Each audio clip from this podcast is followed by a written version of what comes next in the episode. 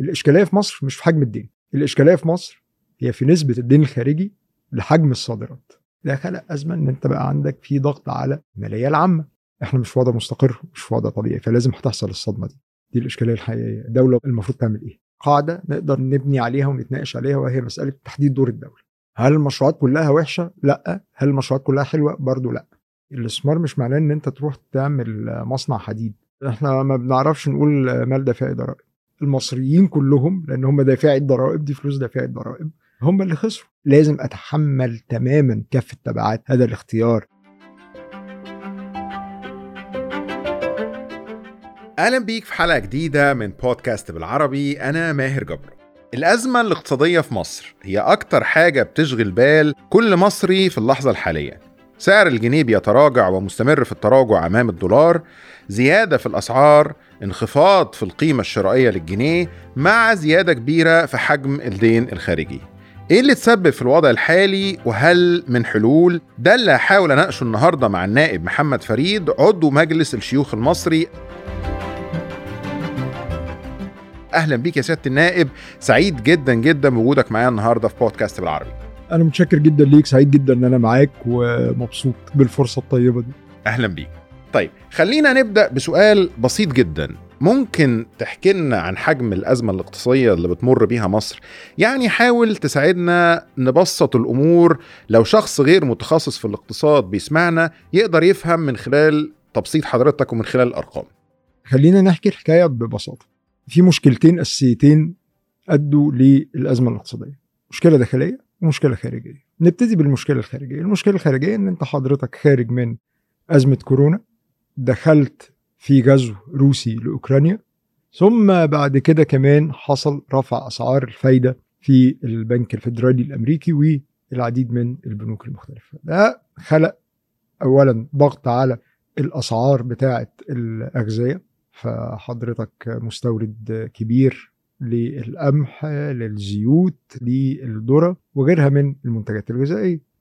نفس الوقت خلق اضطراب كبير في مسألة سلاسل الإمداد فبقى في عندك مشكلة في حركة التجارة العالمية العنصرين دول بيأثروا داخليا في إيه؟ بيأثروا إن أنت عندك مورد كبير من موارد العملة الأجنبية قناة السويس مع اضطراب حركة التجارة العالمية ده أثر عليك شوية. أثر عليك كمان في مسألة السياحة اللي هو الدخل بتاع العملة الصعبة أو العملة الأجنبية الثانية.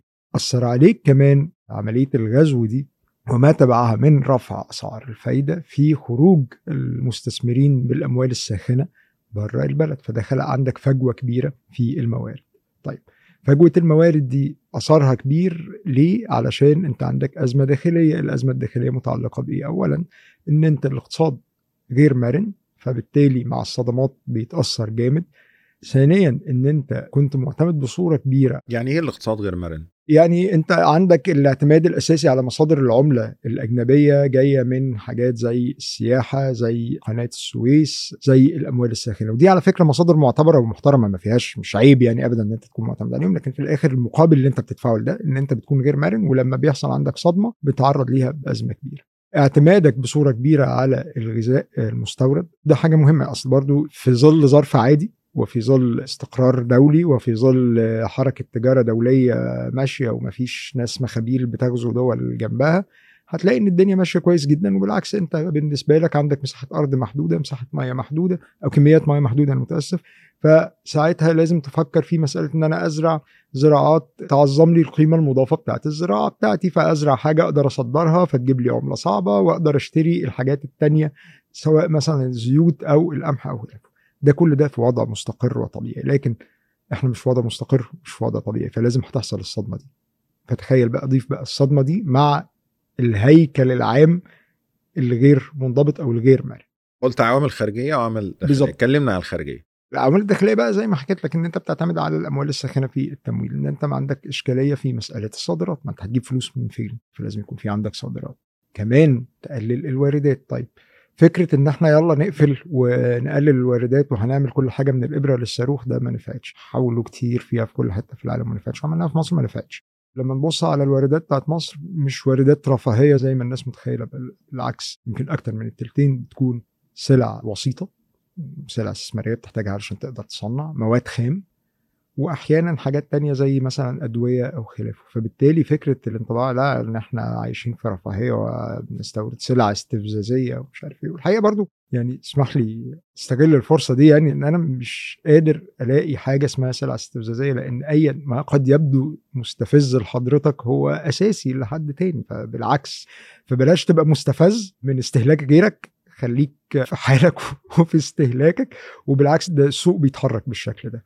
لما نيجي نتكلم مثلا على باخد الكلام بره بس يعني خليني أوضح النقطة دي. مثلا لما تيجي تتكلم مثلا على أكل الحيوانات إذا حد بيربي حيوانات أليفة وأنت جيت رحت منعت استيراد الأكل بتاع الحيوانات دي هو في الآخر هيأكل الحيوانات دي الأكل بتاع البني آدمين اللي أنت برضو مش لاقيه. فالفكرة كلها إن أنت بلاش تبص للأمور بنظرات جزئية. لكن خلينا نبص للأمور بنظرة أوسع علشان نشوف إن أنت أي قرار بتاخده في الآخر ليه تكلفة وليه فايدة. فنبص على التكلفة ونقارنها بالفايدة. إذا الفايدة أكتر من التكلفة فخير وبركة. خلينا نتحرك في الموضوع ده. إذا مش كده يبقى لأ نراجع قرن تاني. فنرجع تاني لفكرة عدم المرونة اللي موجودة في الاقتصاد المصري. فأنت عندك إشكالية في الصادرات إن أنت مش قادر تصدر كويس مش قادر تصنع كويس وعندك اعتماد على الواردات زي ما حكينا في مسألة السلع الوسيطة أو المواد الخام. فبالتالي دي إشكالية هيكلية عشان تتحل محتاج إن أنت تعمل مجموعة واسعة جدا من الإجراءات متعلقة بتحرير السوق وإن أنت تفتح السوق وتقلل التدخل الحكومي الكبير اللي فيه تقلل مزاحمة الحكومة للقطاع الخاص وتشجع القطاع الخاص إن هو يشتغل وإن أنت كمان تحفز التنافسية بتاعة السوق. لما هتعمل ده هتبدأ تشتغل وتنتج هتبدأ تلبي الاحتياجات الداخلية بتاعتك ثم بعد كده تبدأ تتحرك ممكن في مسألة التصدير. عظيم جدا. طيب يعني إحنا لو حبينا بس نبسط الوضع إحنا عندنا حالة من ارتفاع الدين الخارجي نسبة إلى الناتج القومي المحلي في أزمة في السيولة مصر عليها التزامات 60 مليار دولار لغاية يونيو القادم في مفاوضات دلوقتي مع صندوق النقد الدولي للحصول على قرض جديد. لسه القيمة مش معروفة قيمة القرض بعض الخبراء بيقولوا من 3 أو 5 مليار لغاية 15 مليار دولار. وما زلنا في مفاوضات ويمكن كان وزير المالية محمد معيط موجود في نيويورك وكان بيتكلم عن الموضوع ده وبيقول إن إحنا قدامنا شهر أو اتنين عشان نقدر نوصل لاتفاق مع صندوق النقد الدولي. وهروب للأموال الساخنة حوالي 22 مليار دولار. كل ده بيحط ضغط شديد على العملة المحلية تراجع لقيمة الجنيه الدولار ب 19.5 جنيه وفي توقعات إنه هيعلى فوق ال 20 21 22 23 لسه هناك توقعات في هذا الاتجاه. طيب ده ياخدنا للنقطة الثانية هو فكرة العوامل الخارجية هل الأزمة دي تسببت بس بسبب العوامل الخارجية؟ في مقابل المشاكل الموجودة في الاقتصاد المصري. خليني آخد حضرتك لمقال كان منشور في نيويورك تايمز بتاريخ 20 سبتمبر بعنوان مصر تعاني بسبب الاضطرابات العالمية التي سببتها الحرب والوباء. كان بيتكلم عن إزاي طبعا كورونا والحرب الروسية على أوكرانيا كانت عوامل أساسية في تضخم الأزمة أو تفاقم الأزمة بمعنى أدق. لكن كمان المقال لفت انتباهي فيه جملة مهمة قوي بيقول كما لو كان الاقتصاد المصري كان بيتم تجهيزه أو تهيئته لحدوث أزمة. وهنا بقى نيجي للنقطة المحورية اللي أنا يعني عايز أخد حضرتك نتكلم فيها بالتفصيل. هو إنه المقال بيوصف إنه الاقتصاد المصري فيه مشاكل ضخمة وإنه الأزمات دي كشفت هذه المشاكل. أكتر ما إنه هناك بعض الأصوات اللي بتقول لأ الاقتصاد بتاعنا زي الفل وما فيهوش مشاكل ولكن المشكلة كلها جت من الخارج. العوامل الخارجية هي السبب بس إحنا كنا ماشيين زي الفل والعوامل الخارجية. في مقابل محللين تانيين بيقول لا الاقتصاد فيه مشاكل كبيرة ويمكن المقال أشار لعدة نقط. أهمهم هو الاقتراض بمبالغ ضخمة خلال السنوات الماضية واللي رفع الدين بشكل كبير جدا. والنقطة الثانية اللي اتكلم عنها بالتفصيل هي تدخل الدولة في الاقتصاد ومزاحمة القطاع الخاص واللي ده بدوره بيخلق مناخ غير جاذب للاستثمار. خلينا ناخدهم نقطة نقطة. أولا النقطة الأولى هي الاقتراض بأرقام كبيرة خلال السنوات الماضية وإنفاق معظم الأموال على مشاريع لا تعود بعائد سريع زي المشروعات العقارية زي العاصمة الإدارية الجديدة زي مدينة العالمين الجديدة. زي قناة السويس الجديدة وإلى آخره. إيه رأيك في هذا الطرح؟ إنه النقد اللي بيوجه مش إنه إحنا عملنا مشروعات ولكن النقد اللي بيوجه إنه هل كانت هذه المشروعات هي أولوية في هذه اللحظة وفي هذا الوضع الاقتصادي الضاغط؟ هل كان الاقتراض بهذه المبالغ هو ده أولويتنا ولا لا؟ ده السؤال وده الانتقاد فأنا أحب أسمع رأي حضرتك في هذا الطرح. طيب نقسم الموضوع لأكثر من جزئية. أولا فيما يتعلق بمسألة الدين أو الاستدانة الإشكالية مش في حجم الاستدانة. الإشكالية في تصوري في ثلاث حاجات. اولا أنت بتستلف بكام؟ سعر الفايدة اللي بتستلف بيه. بتنفق هذه الأموال فين؟ الحاجة الثالثه هتعرف ترد الفلوس دي إزاي. الإشكالية في مصر مش في حجم الدين عشان نكون واضحين جدا. ومش في نسبة الدين الخارجي للناتج المحلي. الإشكالية في مصر هي في نسبة الدين الخارجي لحجم الصادرات. كويس.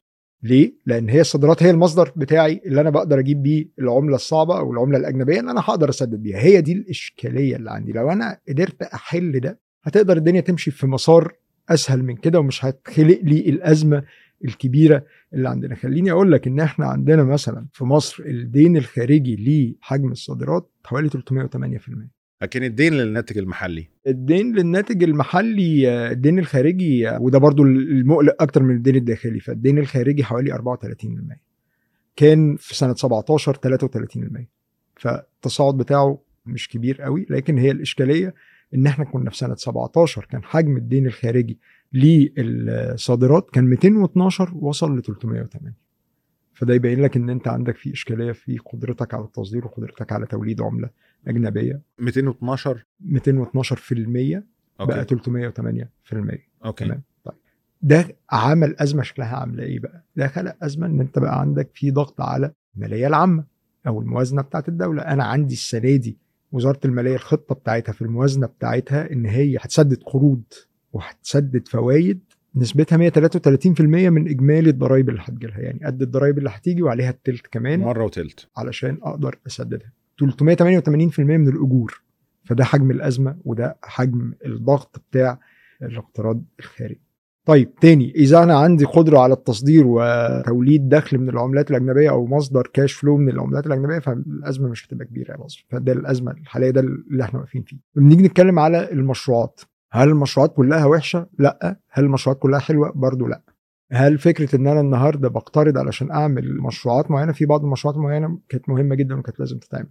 زي مشروعات الكهرباء زي مشروعات الطاقة زي مشروعات الطرق. كل دي مشروعات مهمة جدا. لأن دي بنية تحتية حقيقية وهي اللي هتقدر اولا التكلفه مثلا الاقتصادية بتاعة الزحام في القاهرة كانت مهولة. ففكرة إن أنت النهارده تبدأ تعمل مجموعة من الطرق والكباري عشان تفك الزحام ده ده ليها جدوى اقتصادية. لما تتكلم على محطات كهرباء وطاقة ده ليها جدوى اقتصادية لأن أنت حتى لما بنتكلم مثلا على المشروعات متناهية الصغر واحد عنده كشك صغير بيبيع فيه سلع غذائية. فلما الكهرباء بتقطع عليه رأس ماله كله اللي شوية البضاعة اللي حاططها في الثلاجه دي راحت في داهية. مشروعات تانية لا أنا شايف إن هي ما كانتش ذات جدوى مثلا. لما بنتكلم مثلا على توسعة قناة السويس توسعة قناة السويس كانت مهمة إن هي تتعمل. آه طبعا جزء من مشروعات توسعة قناة السويس وصيانتها وتاهيلها للأجيال الجديدة من النقل. ده كلام ما فيش خلاف فيه لكن ان أنا النهارده أعملها خلال سنة فبالتالي أعلي من تكلفة المشروع. ده فيه كلام ده ما كانش اصوب حاجة. لما بنيجي نتكلم على مثلا المشروعات بتاعة المدن الجديدة مهم جدا إن أنا أعمل مدن جديدة عشان أوزع الكثافة السكانية. من حيث المبدأ متفقين. حيث التنفيذ نبدأ بقى نختلف شوية. طيب المدى الزمني بتاعها الجهة المنفذة ليها؟ هل كان ممكن أشتغل مثلا بالتوالي ولا أشتغل بالتوازي؟ أبدأ في مرحلة ثم مرحلة ثم مرحلة ولا أشتغل كله مع بعضه؟ طب هل كان في بعض الحاجات إن أنا كنت أعظم من دور القطاع الخاص فيها ولا لأ؟ وهكذا. ففكرة إن إحنا برضو نبص على الموضوع إن لأ المشروعات القومية كلها وخلي بالك أنا بكلمك أنا واحد يميني ليبرالي ارى إن الحكومة المفروض أصلا ما يكونش ليها أي دور في الاقتصاد وإن الحالة المثالية إن الحكومة تشتغل بس توفر الأمن والقضاء وفض المنازعات يعني بين المواطنين. لكن في الآخر في أمر واقع عندنا وفي لازم نكون عندنا نظرة للحقيقة بتاعت الأوضاع. دي حقيقة الأوضاع. المشروعات القومية كان في جزء كبير منها كان ممكن جدا إذا تم إدارته بصورة مختلفة إذا سمح للقطاع الخاص إن هو يكون ليه نصيب أكبر منها كان وارد جدا إن هو يتعمل خليني أقول لك على حاجة برضه. ده كان هيجي إزاي؟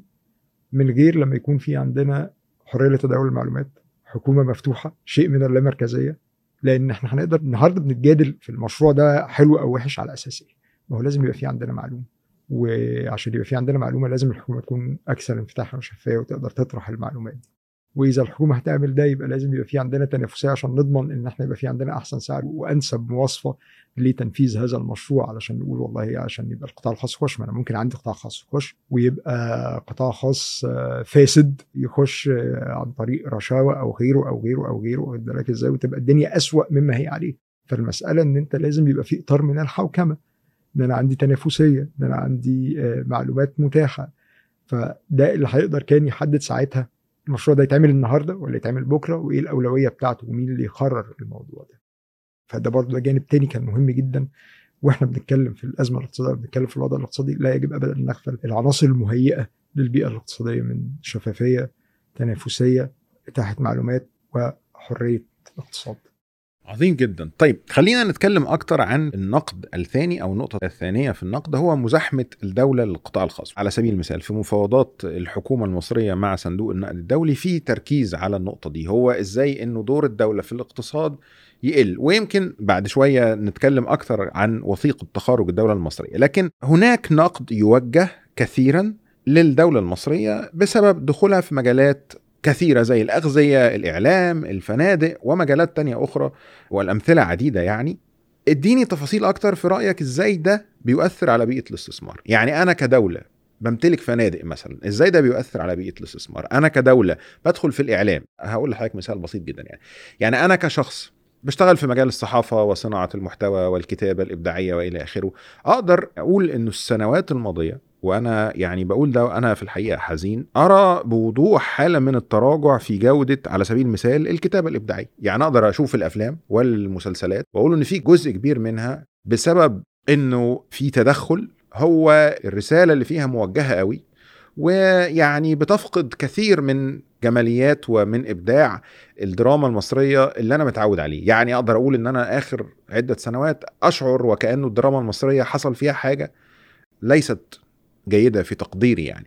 فده مثلا مثال مثال واحد على إزاي إنه تدخل دور الدولة ممكن يسبب تراجع في مجالات معينة. فكلمني شوية إزاي التدخل ده بيفرق في مناخ الاستثمار في مصر. خلينا نبص على الموضوع بصورة يعني برضو تاني أكثر شمولية. هو النهارده أنا المطلوب إيه من الدولة؟ دي الإشكالية دي الإشكالية الحقيقية. الدولة المفروض تعمل إيه؟ إذا إحنا عندنا توافق إن الدولة دورها إن هي تضمن توفر الخدمات بجودة عالية وبسعر مناسب للمواطنين فأنا بالتالي مش محتاج إن الدولة تخش تمتلك فندق ولا إن الدولة تخش تعمل سلع غذائية أو غيره. في بعض الحاجات آه ممكن إن الدولة يكون ليها تواجد في إطار برضو تاني في إطار مؤقت وليس إطار دائم. فإذا إحنا بنتكلم على مثلا بعض السلع الغذائية في ظل ازمه ما طبعا. إذا إحنا بنتكلم على مثلا تعليم وإن كان حتى برضو أفضل إن التعليم الدولة تضمن إن هي تركز أكتر على ضمان جودة التعليم وضمان إتاحة التعليم لأكبر عدد من المواطنين أو للأطفال يعني. ده هيكون أجدى برضه كذلك الصحة مثلا يعني. فبالتالي هي المسألة في كده المسألة إن أنت محتاج تعرف وتحدد دور الدولة إيه المطلوب من الدولة بالظبط إن هي تعمل. وللأسف إحنا عندنا في اختلال في هذا المنظور بقالنا سنوات طويلة جدا. فبداية من لا الدولة المفروض تعمل كل حاجة لا الدولة ما تعملش كل حاجة لا طب الدولة هتخش تعزز التنافسية بإن هي تنتج بنفسها أو إن هي تمتلك بنفسها. ده مش تعزيز التنافسية أنت كده بتطفش. التنافسية بتقتل التنافسية. الحاجة التانية المهمة جدا إن إحنا لازم نبص على حاجة إحنا مش وحدنا في العالم. ما إحناش الدولة الوحيدة في العالم. فبالتالي إذا أنت قررت إن أنت تخش تنتج فأنت بتنافس ايا مكان الإنتاج ده بقى سواء إنتاج إبداعي أو فني أو تجاري أو صناعي أو زراعي أنت بتنافس العالم كله ما أنتش لوحدك. فبناء عليه أنت لازم تتحرك بالمنظور ده وإذا أنت هتتحرك بالمنظور ده فكدولة مش دورك ولا عندك القدرة ولا الكفاءة إنك تعمل ده بالعكس أنت أنت دورك لو أنت ركزت على إنك تخلق مناخ من التنافسية تعزز التنافسية دي تحل الإشكاليات وتبسط الإجراءات وتبقى أنت بيئة حاضنة للاستثمار. وبالمناسبة فكرة إن إحنا بنتكلم على الاستثمار ففكرة إن أنت الاستثمار مش معناه إن أنت تروح تعمل مصنع حديد بالمناسبة يعني. الاستثمار ده قد يكون في إن أنت تعمل موبايل ابلكيشن أو إن أنت حتى تعمل فيلم سينمائي أو بودكاست زي اللي إحنا بنتكلم فيه يعني. والحاجات دي كلها حتى مصنع الحديد نفسه. مرورا بإن أنت تعمل عمل فني أو تعمل ابلكيشن موبايل كل ده بيحتاج مناخ من الحرية الاقتصادية والحريات بشكل عام عشان تعرف تبدأ وتطور وتشتغل. خليني أقول لك على قصة لطيفة. يعني إحنا عندنا السنة اللي فاتت لما تم تصفية مصنع الحديد والصلب كويس. كنت لسه هسألك نفس السؤال. عايز أقول لك يعني كان من الأخبار اللي الواحد انبسط بيها. بس هو المشروع اتصفى ليه؟ بغض النظر عن الخسائر. يعني الخسائر دي بالمناسبة ده العرض مش المرض المرض إن أنت ما كنتش قادر تطور نفسك ولا قادر تطور الإنتاج عندك ولا قادر تتحرك. ليه؟ علشان كانت الدولة هي اللي بتدير. وليه؟ علشان في الآخر ما عندكش تنافسية وما عندكش مناخ من المساحات بتاع الحرية بتاعة الاقتصاد. إن أنت تقدر تنافس وتشتغل وتتحرك فبالتالي أنت كانت النتيجة إيه؟ إن أنت عمال تعمل خسائر ورا خسائر ورا خسائر. اللي حصل إن أنت عندك تكنولوجيا من الخمسينات في سنة آه، 2020 فبمنتهى البساطة ده لو كان قطاع خاص ما كانش ده هيحصل. وحتى لو حصل فاللي كان هيتحمل نتيجته مين؟ صاحب المصنع وحملة الأسهم.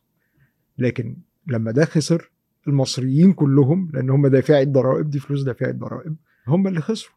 فبالتالي ده سبب تاني إن الحكومة في إطار إن هي تبقى أكثر كفاءة وأكثر فعاليه إن هي تركز على الحفاظ على أموال دافعي الضرائب وإن هي تضمن إن أموال دافعي الضرائب تتصرف في محلها السليم. محلها السليم إن أنا أعزز تنافسيه وأجذب استثمارات تدر لي ضرائب. بس فكلنا هنخرج مبسوطين في الآخر من من ده. طيب يمكن ده بياخدنا للكلام عن وثيقة تخارج الدولة اللي صدرت في يونيو الماضي. ممكن تكلمني أكتر عنها وتكلمني أكتر عن الجدول الزمني الفعلي المتوقع لتنفيذها؟ وليه أصلا؟ أنا قريت الوثيقة وسعيد بهذه الخطوة بس كلمني أكتر على أرض الواقع. إمتى نتوقع أنه ده يحصل؟ بشكل عملي أنه الدولة تبتدي تتخارج من أنشطة اقتصادية مختلفة. من الحاجات الكويسة جدا في وسط الأزمة دي كلها إن حصل إدراك لحقيقة الوضع وحصل إدراك من الحكومة لأ إحنا مش هنقدر نكمل بالشكل ده. ترجم في إيه؟ ترجم في الوثيقة دي. أنا بالنسبة لي وجود وثيقة زي دي خطوة مبشرة وخطوة إيجابية جدا. إن إحنا يا جماعة خلاص إحنا دلوقتي بدأنا نتكلم إن إحنا كدولة محتاجين نحدد بقى نعرف بقى خطوطنا إيه نرجع تاني للجزء اللي إحنا كنا بنتكلم فيه لسه من شوية فكرة دور الدولة إيه؟ إذا بصينا على الوثيقة نفسها هنلاقي إن هو كاتبين نصا الدور بتاع الدولة إيه؟ وبيتكلموا إن هي تضمن توفير الخدمات للمواطنين بسعر مناسب وبجودة عالية. ده أعتقد ده يعني حاجة ما كانتش موجودة قبل كده ولا أعتقد إن ده كان طريقة تفكير العديد من صناع القرار قبل كده. فالنهاردة يمكن من المنحه اللي في وسط كل محنه إن إحنا النهارده بندرك حقيقة الوضع وبندرك إن دور الدولة لازم يكون دور محدود محدود كما وكيفا كيفا عن طريق القانون والدستور وكما في الأنشطة اللي تكون موجودة فيها أو الدور اللي لازم تعمله في تعزيز المناخ الاستثمار من حيث توفير التنافسيه وتبسيط الإجراءات والقوانين. فده شيء إيجابي جدا. طيب الحاجة الإيجابية الثانية كمان في الموضوع إيه؟ إن هي ما طلعتش الوثيقه كده وزي العديد من الحاجات اللي بتحصل واترمت كده وخلاص يا جماعة أدي ده ده قرار الدولة. في جلسات بتحصل في مجلس الوزراء مع العديد من الستيك هولدرز أو أصحاب المصلحة أو الناس الفاعلين في القطاعات الاقتصادية المختلفة اللي تشملها الوثيقة بيتحاوروا على الوثيقة وبيشوفوا الكلام ده مدى جديته مدى واقعيته إيه الضمانات اللي المفروض تتعمل فيه إيه الإجراءات اللي لازم تتعمل علشان يبقى كلام واقعي وحقيقي. والحقيقة دي برضه حاجة غير مسبوقة وفي تقديري ده خطوة جيدة جدا وممتازة جدا. نحكم عليها إمتى؟ بعد خطوتين الخطوة الأولى بعد انتهاء الحوارات علشان نقدر نشوف في الآخر الآراء اللي تم طرحها مدى استجابة الحكومة ليها إيه. ثم بعد كده طريقة التنفيذ بتاعها. أنا تصوري إن فكرة المدى الزمني المطروح في هذه الوثيقة وخلي بالك حضرتك من حاجة طالما هي خاضعة للحوار فهي مسودة. يعني دعنا نتعامل معها إن هي مسودة وليس قرار نهائي. تقديري لا إن الهيكل الزمني ده متفائل جدا. وأعتقد لا. طبعا أتمنى إن يحصل سرعة فيه لكن خلي بالك من حاجة وأنت بتنسحب من بعض القطاعات لازم ما تخلقش فراغ فلازم تعزز دخول القطاع الخاص في هذه القطاعات. بالتالي هل في ظل الظرف الحالي دوليا ومحليا هنقدر يكون في عندنا ده؟ أنا ما أقدرش أحكم بس أنا تصوري لا ما أعتقدش يعني ما أعتقدش.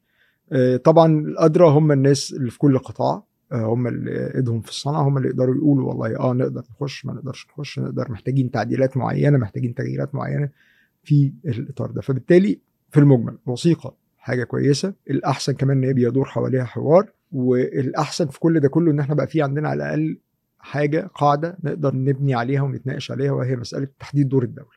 عظيم. الرئيس السيسي مؤخرا يمكن من أسبوعين أو ثلاثة دعا لمؤتمر اقتصادي لمناقشة الأزمة الحالية بشكل عاجل. ويمكن دكتور زياد بهاء الدين نائب رئيس الوزراء السابق دعا لتخصيص المؤتمر ده تحديدا لمناقشة الاستثمار في مصر مشاكله العوائق أمامه اللي ممكن يحصل من أجل تحسين مناخ الاستثمار وجعله أكثر جذبا. إيه رأيك في هذه الدعوة اللي قدمها دكتور زياد بهاء الدين؟ وهل تتفق معاه إنه ده اللي المفروض يكون الأولوية في اللحظة الحالية. أنا متفق جدا اولا مع فكرة الدعوة لمؤتمر اقتصادي ده مهم جدا. الشيء الثاني طبعا إن هو يتم تخصيصه لمسألة الاستثمار لأن الأزمة هي فكرة إن أنت ما عندكش استثمارات. الاستثمارات دي معناها اولا دخول رؤوس أموال تاني حاجة خلق وظائف تالت حاجة خلق إيراد ضريبي. فبالتالي دي الأولوية. دي أهم من أي حاجة تاني. إذا إحنا بنتكلم على مثلا مسألة غلاء الأسعار أو مسألة التضخم وده أمر مهم جدا وبيمس حياه كل الناس لكن أعتقد إن مش هو ده مجال النقاش بتاعه. وأعتقد إن في الآخر دي أزمة هتعدي هتعدي. هتاخد سنة هتاخد اتنين اي مكان الوقت اللي هتاخده. لكن الحاجة المستمرة والمزمنة هي مسألة ضعف هيكل الاقتصاد المصري وعدم مرونته وضعف الاستثمارات اللي موجودة. فبالتالي لازم أركز على ده. علشان لا قدر الله لما تحصل أي أزمة تانية أكون أكثر مرونة واكون أكثر قدرة على التعامل معاها وأقدر أحقق منها إن ما كنتش حتى تضررت قوي يعني أحقق منها شيء من الاستقرار. يعني دي ما تضررش ما تبصش قوي عندي يعني. هو في أحد لقاءاته مع لميس الحديدي كان ليه جملة كانت مميزة جدا. بيقول إنه نجاح الاقتصاد بيقاس بالقدرة على اليقين أو التوقع. بمعنى أدق خليني أقولها بطريقة تانية. هو قال إنه لو أنا ما عنديش قدرة على التوقع أنا كمستثمر عندي مشكلة. لو أنا مثلا عارف إنه الرسوم اللي هتتفرض عليا هي 10 جنيه أو 10 دولار هتعامل مع ذلك. لو أنا عارف إن الرسوم دي 15 دولار هتعامل مع ذلك. لكن لو أنا مش عارف هي 10 ولا 15 ولا 20 ولا 30 أنا هنا عندي مشكلة لأني مش هعرف أخطط مثلا سعر السلعة أو المنتج اللي أنا عايز أقدمه في السوق. لو أنا عارف على سبيل المثال إنه الترخيص الفلاني ده هيحتاج مني أسبوع أو اتنين أو شهر أو شهرين هدبر أموري أو هخطط على هذا الأساس. لكن لو أنا مش عارف التراخيص دي هتاخد شهر ولا اتنين ولا خمسة ولا ستة هنا أنا في أزمة. فهو كان بيتكلم على إنه إحنا عندنا مشكلة في فكرة التوقع إنه المستثمر اللي جاي مش متأكد من إيه الظروف اللي هتواجهه وبالتالي هذه الحالة من غياب المعلومات أو غياب الشفافية بتؤثر بشكل سلبي على الراجل اللي جاي يستثمر ده. فبيقول لك لا أنا أروح أشوف مكان تاني. إيه رأيك في هذا الطرح؟ طرح محترم جدا طبعا عدم التيقن الانسرتينتي عدم معرفة أنت داخل على إيه ده بيقتل أي استثمار في الدنيا وبيبقى يمكن أنت كنت كلمتني كتير على موضوع توافر المعلومات آه طبعا وإنه آه طبعا. غياب المعلومات وعدم وجود شفافية هو جزء كبير من الأزمة اللي إحنا عايشينها ممكن توضح لي أكتر ما هو؟ زي ما حضرتك لسه قايل وزي ما دكتور زياد قال في اللقاء بتاعه وزي ما اتكلمنا برضو من شوية هي مسألة إن أنت أنا النهارده جاي داخل على إيه؟ أنا أقدر أعمل تقديراتي على أساس إيه؟ طيب أنا النهارده دخلت وعملت مشروع آه مايكات زي اللي إحنا مايكات بنستخدمها. آه حلوة المايكات دي على فكرة. آه، هنتج مايكات بس جيت آه، لقيت بعد بكرة الصبح قررت الدولة إن هي تخش تنتج مايكات فأنا ضاعت فلوسك يا صابر زي ما بيقولوا. بالظبط. ف- طيب وبعدين؟ والحقيقة إن ده حصل قبل كده. إن أنا أقدر إزاي أنافس الدولة؟ ما دي مش بس كده وحصلت قبل كده إن أنت فجأة كان في قطاعات معينة الدولة قررت إن هي تخش فيها وحصل إن في مستثمرين تخرجوا. كان الهدف إيه؟ كان الهدف ضبط السوق زي ما بيتقال وتعزيز التنافسية بس في الآخر ده ما حصلش لأن مع كل استثمار بيقفل ده معناه إن في عمالة بتتسرح معناها إن في سلسلة طويلة من الناس اللي بتشتغل بتتأثر سلبا بيه فبالتالي من الأجدى إن الدولة تركز في مسألة تعزيز التنافسية وخلق مناخ الاستثمار وإنفاذ القانون وضمان استقرار البنية التشريعية. أنا برضو هقول لك على حاجة يعني أبسط حاجة غير إن الدولة بنفسها تخش في المجال. أنت ممكن جدا يحصل آه، فجأة تعديل تشريعي معين فبدل ما أنت بتدفع ضريبة 5% لقيت نفسك تدفع ضريبة 10% أو في إجراء معين كان بياخد عدد معين من الأيام أبسط حاجة مجموعة القرارات اللي اتخذت المتعلقة بكبح الاستيراد. فالنتيجة بتاعتها النتيجة بتاعتها إن أنت كان في عندك سلع كتيرة جدا وبضائع كتيرة جدا جدا جدا جدا موجودة في الموانئ مش عارفة تخرج. أصحابها مش عارفين يخرجوها عليهم التزامات غرامات بتزيد عليهم يوم بعد يوم. وفي الآخر اللي اتأثر هو المواطن اللي اولا السلعه مش لاقيها أو لما هتوفر له توفر له بسعر غالي جدا. فبالتالي ده مثلا ده مثال على فكرة إن أنت بتاخد قرارات. ممكن بعض الناس تقول آه والله ده وقت أزمة ومش عارف إيه لكن حتى في غير وقت الأزمة فكرة إن أنت ما يكونش عندك آه، تيقن ما يكونش عندك استقرار تشريعي أو استقرار إجرائي وفجأة تطلع بإجراءات أو آه، قرارات معينة وتبقى تحط لها مثلا مدى زمني للتنفيذ مدى قصير للتنفيذ الناس ما تلحقش تتوائم معاها وتتواكب معاها ده بيخلق لك أزمة كبيرة. بالتالي لازم لازم فكرة إن يبقى في عندك استقرار البنيه دي عشان تقدر يبقى في عندك شيء من التيقن وتبقى عارف رايح فين جاي من فين. بالإضافة لده طبعا حرية تداول المعلومات وإن يكون في مساحة أوسع من الحكومة المفتوحة إن يبقى في بيانات محطوطة أكتر الحكومة تقدر تطلعها أكتر عشان الناس تقدر تفهم الدنيا فيها إيه وما تلجأش. لمصادر تانية قد تكون مش منضبطة قد تكون مش سليمة قد تكون مغرضة يا سيدي. يعني عليا بإيه؟ يعني ليه أفتح الباب لحاجة زي كده؟ بينما أنا ممكن بقليل من الشفافية وبقليل من إتاحة المعلومات وحرية تداولها أقدر أقطع الطريق على حاجات تانية كتيرة مضرة. خليني آخدك لجزء تاني من الأزمة مش مرتبط بدور الدولة. يعني إحنا دلوقتي عندنا اقتصاد في مناخ مش جاذب للاستثمار بالدرجة الكافية وبالتالي أنت بتعتمد بالدرجة الأولى على مثلا حاجات زي قناة السويس زي الأموال الساخنة اللي هي الأموال القروض وال...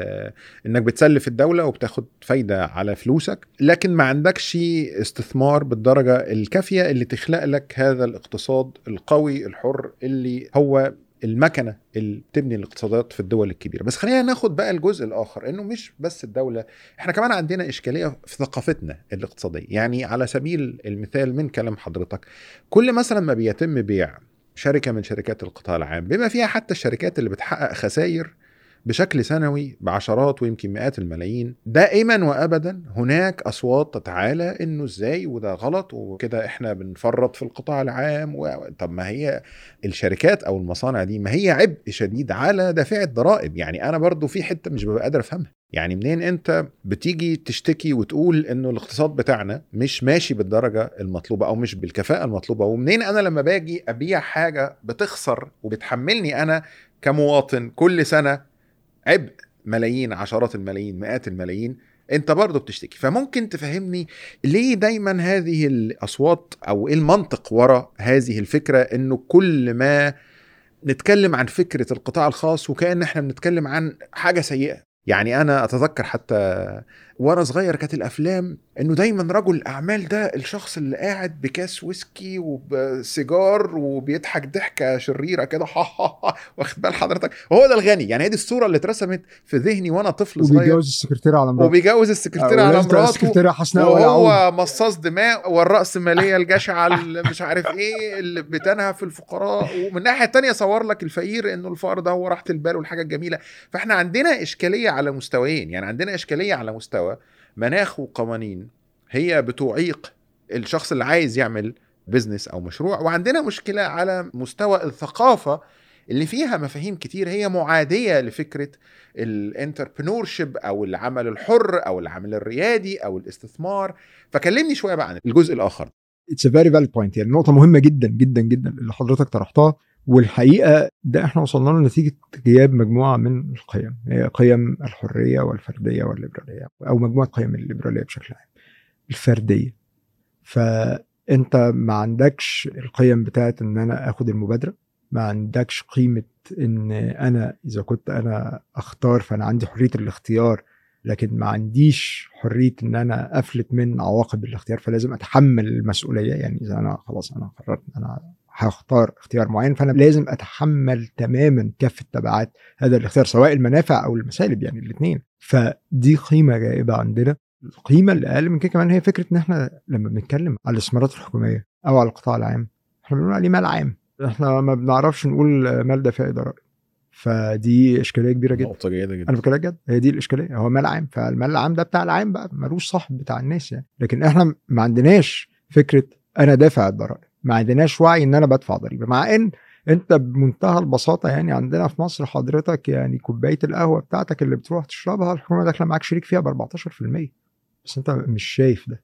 اللي هي ضريبة القيمة المضافة. ضريبة القيمة المضافة. والحقيقة لما نبص تاريخيا بقى على مسألة إزاي المجتمعات اللي بيقولوا عليها المجتمعات الغربية أو المجتمعات الحرة أو المجتمعات اللي فيها قيم الليبرالية أو قيم الفردانية أو خلافه بدأت من فكرة وعي إن أنا اولا أنا باخد المبادرة الحاجة الثانية إن أنا دافع ضرائب فأنت حضرتك يعني أنت بتعمل فيها كده ليه؟ ده أنا ده أنا دافع ضرائب.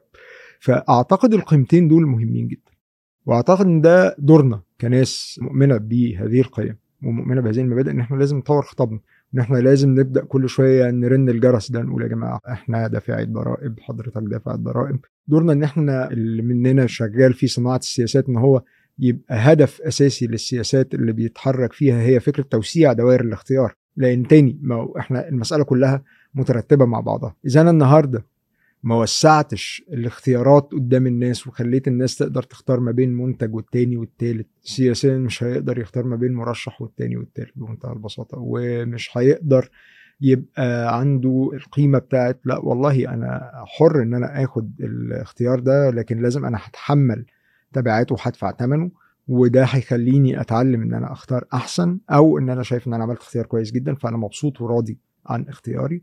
وده هيخليني بعد كده أبدأ آخد مبادرة ولما آخد مبادرة أبدأ أتحرك لقدام وأطور وأبدع وكل الطريق اللي بيمشي فيه الناس عشان تتقدم. فبالتالي أنا أعتقد إن إحنا عندنا المفاهيم أو القيم الاجتماعية أو ال social norms بتاعت إن ده مال عام فده مش بتاع حد.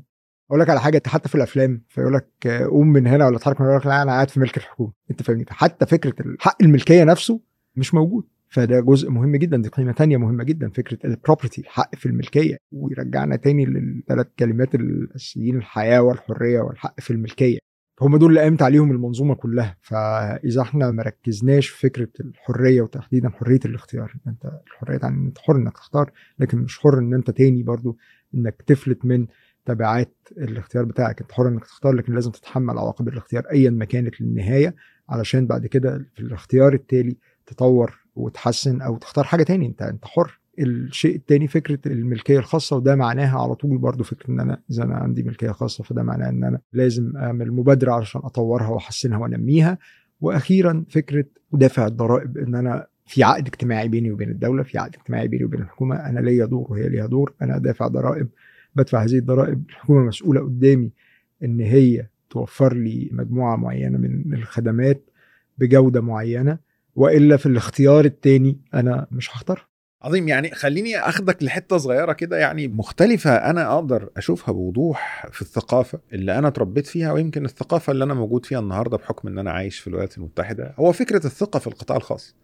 أنت هنا بتتكلم حتى ثقافيا هناك ثقة في القطاع الخاص. يعني مثلا لما حصلت أزمة كورونا على سبيل المثال يعني اللي قدم حلول هي شركات قطاع خاص. موديرنا وفايزر هي شركات مش شركات حكومية. وحتى لما حصلت مشاكل مثلا في إنه بعض المنتجات ما كانتش متوفرة كان ساعتها ترامب اتقابل مع السلاسل الكبيرة والمارت وجاينت و. طب ونحل ده إزاي؟ فطول الوقت هناك يعني حالة من الثقة إنه القطاع الخاص هو اللي عنده الحلول هو اللي أكثر ابداعا هو الاسرع هو الفعال أكتر وناجح أكتر وناجع أكتر. هذه الثقافة أنا دايما لما باجي أشوفها في الفن مثلا أو في كلام كثير من السياسيين في مصر إنه لا دايما هو الحلول عند الحكومة. إن إحنا عايزين كذا يبقى الحكومة هي اللي تحل لنا عايزين مساكن الحكومة هي اللي تحل لنا طيب ما هو يعني ما هو أنت كل ما أنت بتوسع دور الحكومة ما هي الحكومة بتدخل ببيروقراطية برولز صعبة بإنه مستثمرين بيطفشوا.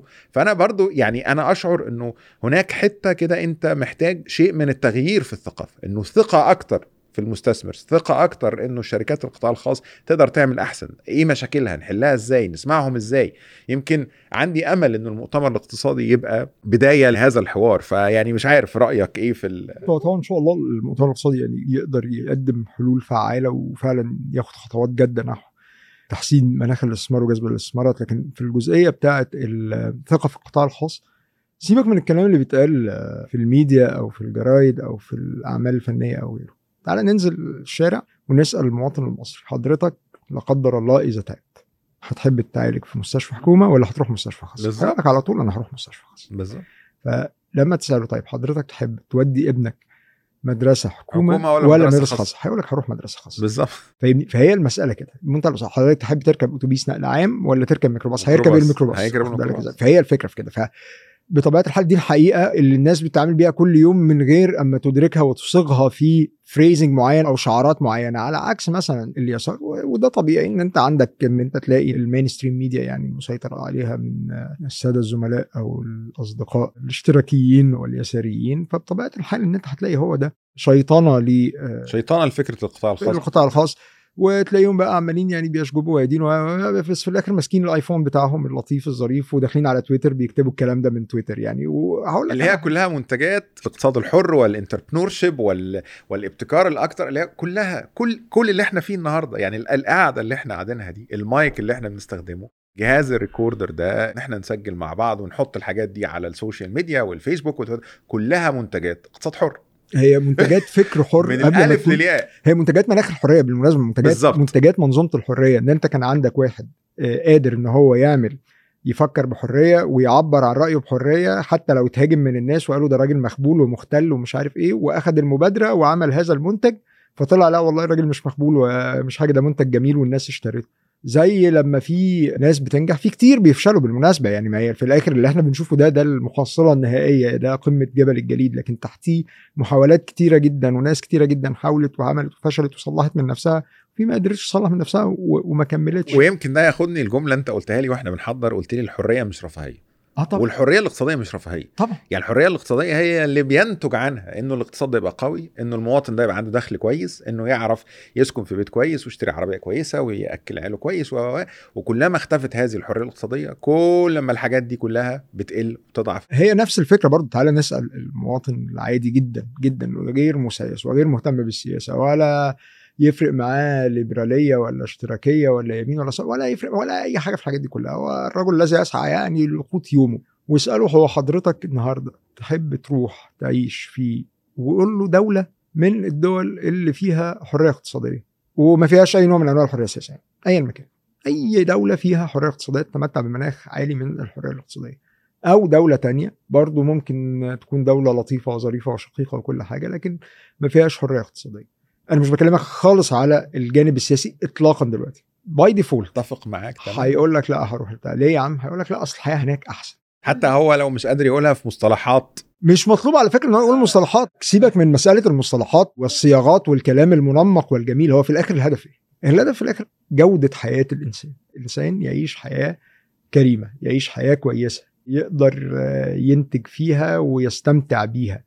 فده مش هتلاقيه موجود غير في المنظومة اللي بتطبق اقتصاد سوق حر اللي فيها مساحات واسعة من الحريات، عشان كده هتلاقي الناس بتنط زي ما كنا بنحكي قبل كده وزي ما حكيت لي بتنط من برلين الشرقية للغربية يعني. المسألة في كده لغاية دلوقتي بتلاقي الناس يعني 3.5 أو أكتر 3.5 مليون أو أكتر هاجروا من ألمانيا الشرقية إلى ألمانيا الغربية بحثا عن هذه الحرية. ويمكن في فيلم لطيف جدا اسمه وداعا لينين يعني بيحكي عن تجربة لما سور برلين سقط و وإزاي الناس كانت مصدومة مش مصدقة إيه ده في كذا نوع من الآيس كريم وفي كذا نوع من الجبنة وإنه الشكل الواحد واللون الواحد والمنتج الواحد اللي كان بيتفرض علينا طول الوقت ده لا ده مش لازم.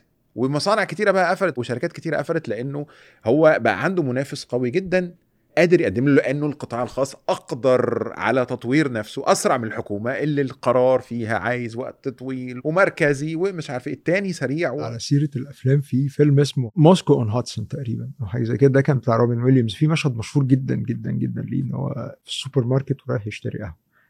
فدخل الراجل بتاع السوبر ماركت هو جاي مهاجر روسي آه، سوفيتي يعني وجاي الولايات المتحدة فدخل فبيقول له قهوة فهو متخيل الراجل هيديله علبة قهوة وخلاص بقى روح يعني فقال له ال aisle اللي هناك ده فالراجل دخل الممر لقى 30 نوع 30 قهوة مش. مصدق. بقى فعمال بيعبي قهوة. قهوة قهوة لدرجة من- من الفرحة انهار يعني هو مشهد مشهد مشهد لطيف جدا فيلم لطيف لكن هو فعلا بيعكس حقيقة إن أنت لما بيكون عندك حرية الاختيار وبتكون عندك مساحه من إن أنت تقدر تاخد المبادرة الفردية.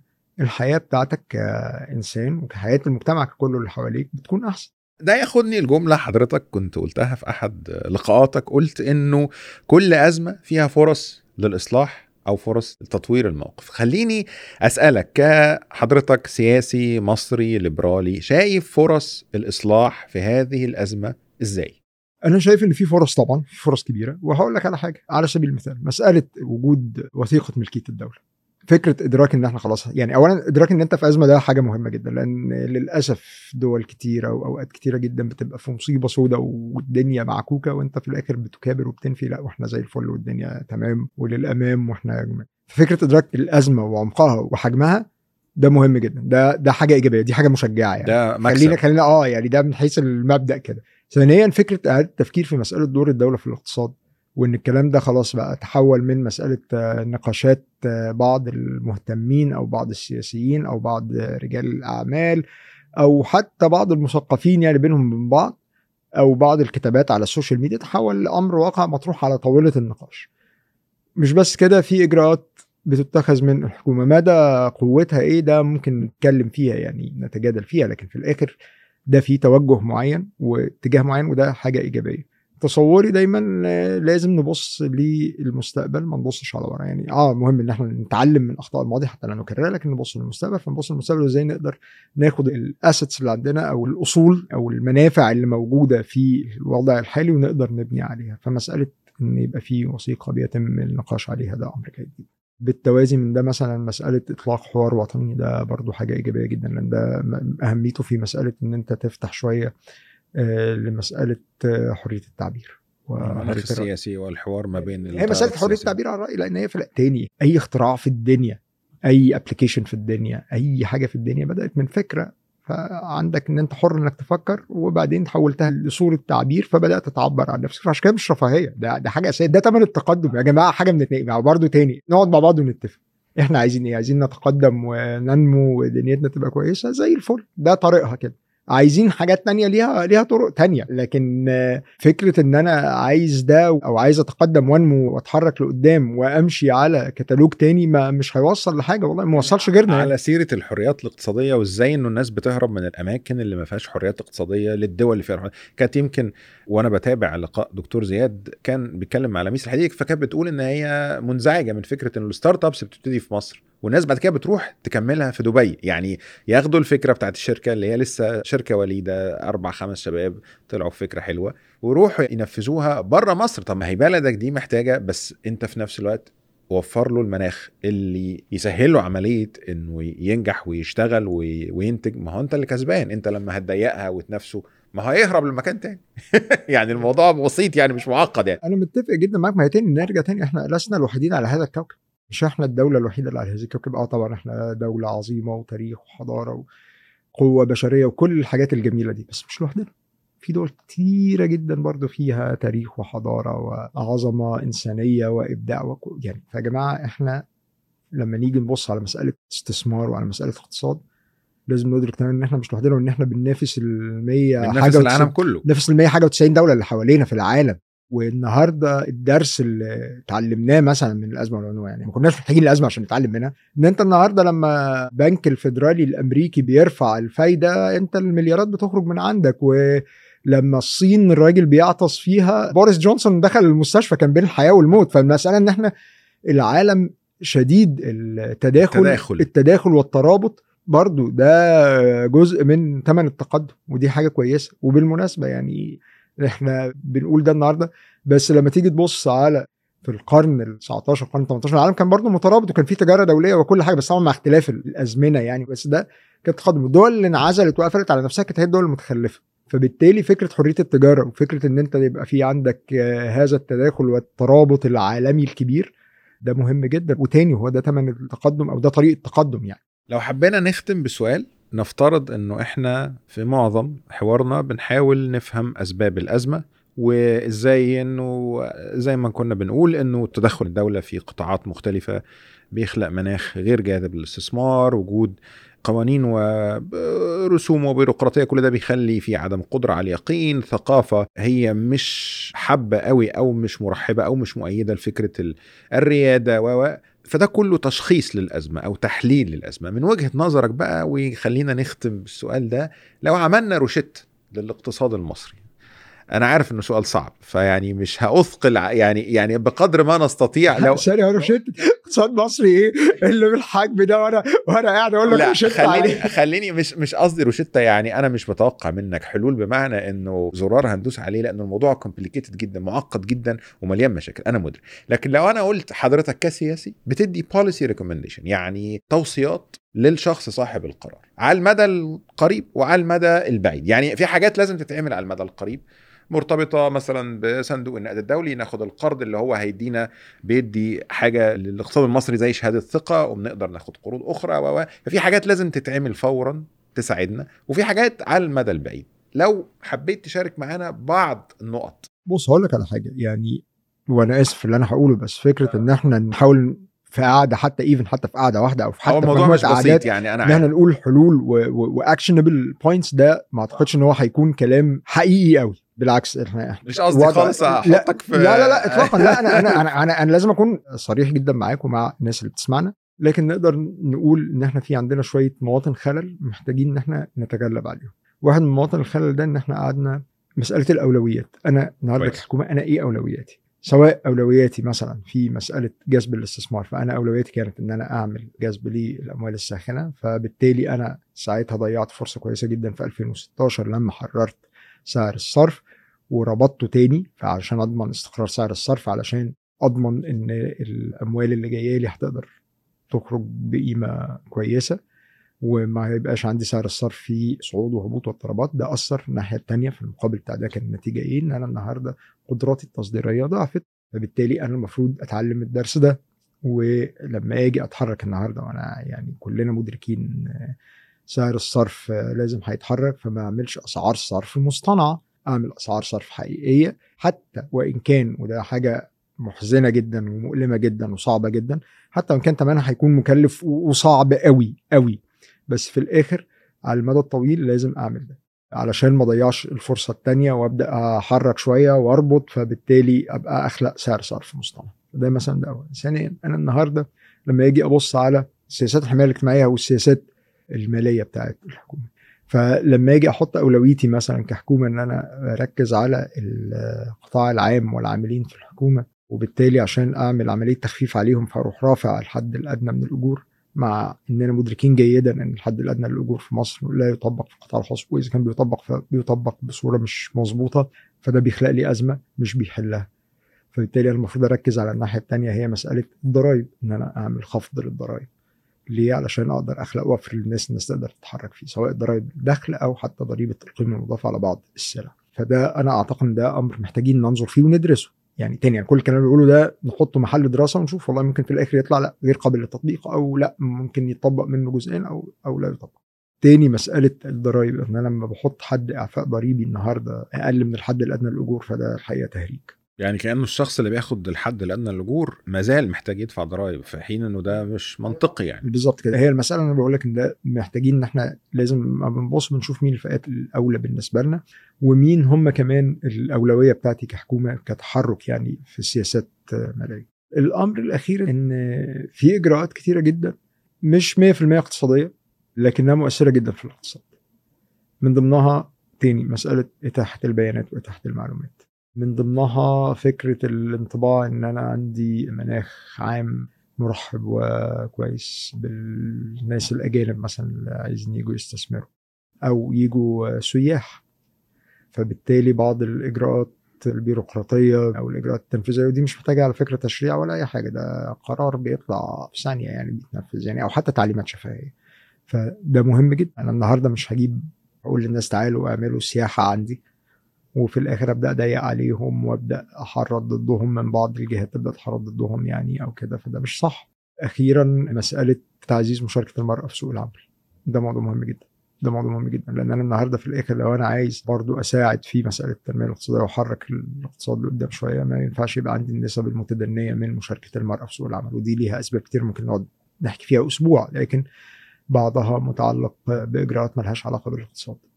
على فكرة عايز أقول لك مفاهيم ثقافيه عايز أقول لك على حاجة لما نرجع لموضوع المشاريع القومية اللي كنا بنتكلم فيه في الأول واحد من أسباب تدني مشاركة المرأة في سوق العمل هو عدم وجود مواصلات عامة آمنة وعدم وجود طرق آمنة. فالنهاردة لما بعمل طرق آمنة وبعمل مواصلات عامة آمنة وبستثمر فيها ده بيعزز من مشاركة المرأة في سوق العمل بصورة غير مباشرة. بالتالي نرجع تاني لفكرة هل المشروعات دي كلها وحشة أو المشروعات بشكل عام وحشة ولا لأ؟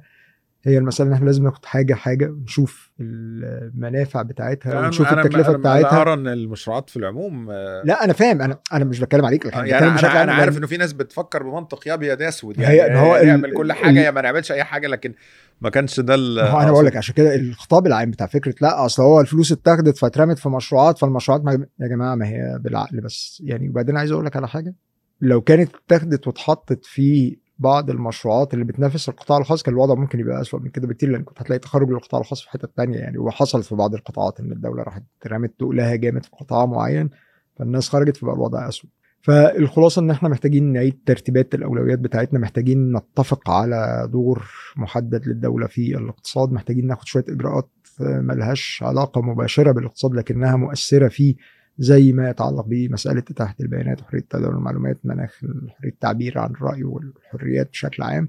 ده مؤثر جدا. بس. سيادة النائب محمد فريد أنا شاكر جدا جدا لوقتك وعلى الكلام الجميل والنقاش الممتع وعلى أمل بإذن الله يكون لينا لقاءات أخرى في المستقبل. شكرا جزيلا. شاكر جدا لحضرتك استمتعت جدا معاك ولينا لقاءات أكيد في المستقبل إن شاء الله. بإذن شكرا. الله. شكرا يا فندم.